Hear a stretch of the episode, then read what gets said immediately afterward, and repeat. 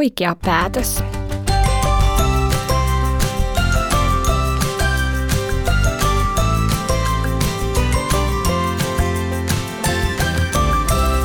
Donkkipodi.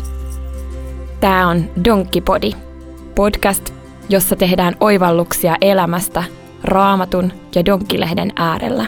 Mun nimi on Iida, mahtava kun oot kuulolla. Tämän kerran aihe on oikea päätös.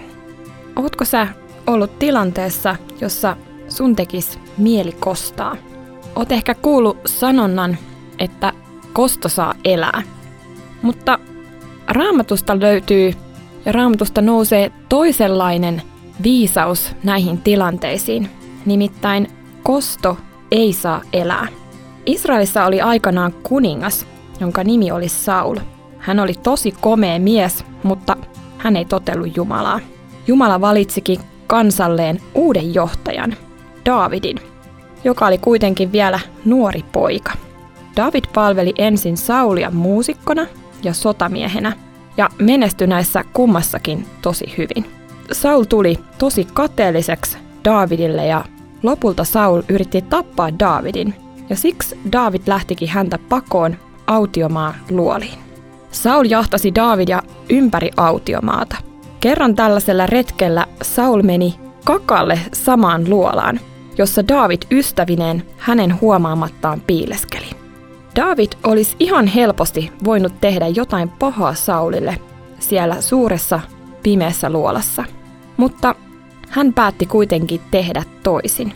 Raamatussa ensimmäisessä Samuelin kirjassa luvussa 24 jakeessa 7-8 sanotaan. David sanoi, Varjelkoon Herra minua kohottamasta kättäni häntä vastaan. David piti miehensä aloillaan eikä päästänyt heitä Saulin kimppuun. Helposti me ajatellaan, että Davidhan menetti tässä elämänsä tilaisuuden, kun hän ei kostanut Saulille. Mutta mitä siitä olisi seurannut, jos David olisi kostanut? Saulin sotajoukot olisi varmasti nopeasti kostaneet vuorostaa Davidille, ja hänelle olisi käynyt vähintään yhtä huonosti. Ja vielä tärkeämpää on se, että David säilytti puhtaan oman tunnon. Hänen sydämelle ei jäänyt taakkaa siitä, että hän on satuttanut ja kostanut. David teki oikein ja halusi antaa anteeksi. Siinä hän osoitti olevansa paljon suurempi ja vahvempi kuin Saul ja tämän sotajoukot. Kun Saul aikanaan kuoli, Davidista tuli hyvä ja menestyvä kuningas. Hän oli nuoruudessaan kunnioittanut kuningasta ja ansaitsi sitten itsekin aikuisena toisten kunnioituksen. Hyvät päätökset, joita sä teet jo lapsena ja nuorena, voi johtaa tosi tärkeisiin asioihin sitten, kun sä oot aikuinen. Päätös olla kostamatta on aina hyvä päätös. Rukoillaan. Jeesus, anna mulle voimaa olla kostamatta silloin, kun tekis mieli tehdä niin.